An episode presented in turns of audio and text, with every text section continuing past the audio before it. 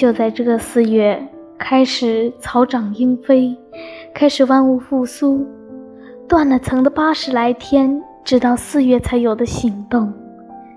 春天从来不让人失望，像止不住的钟摆，按部就班。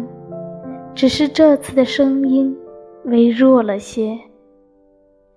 就在这个四月，我这里下了一场春雨，打落了樱花满地。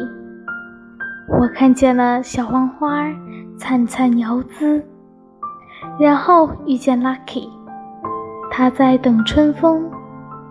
就是这个四月，你那里可能下了厚厚的一场大雪，像冬天的回马枪。雨和雪是一样的，水是万物的血液。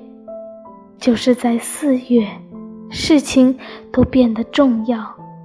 生息与流离，复苏与沉寂。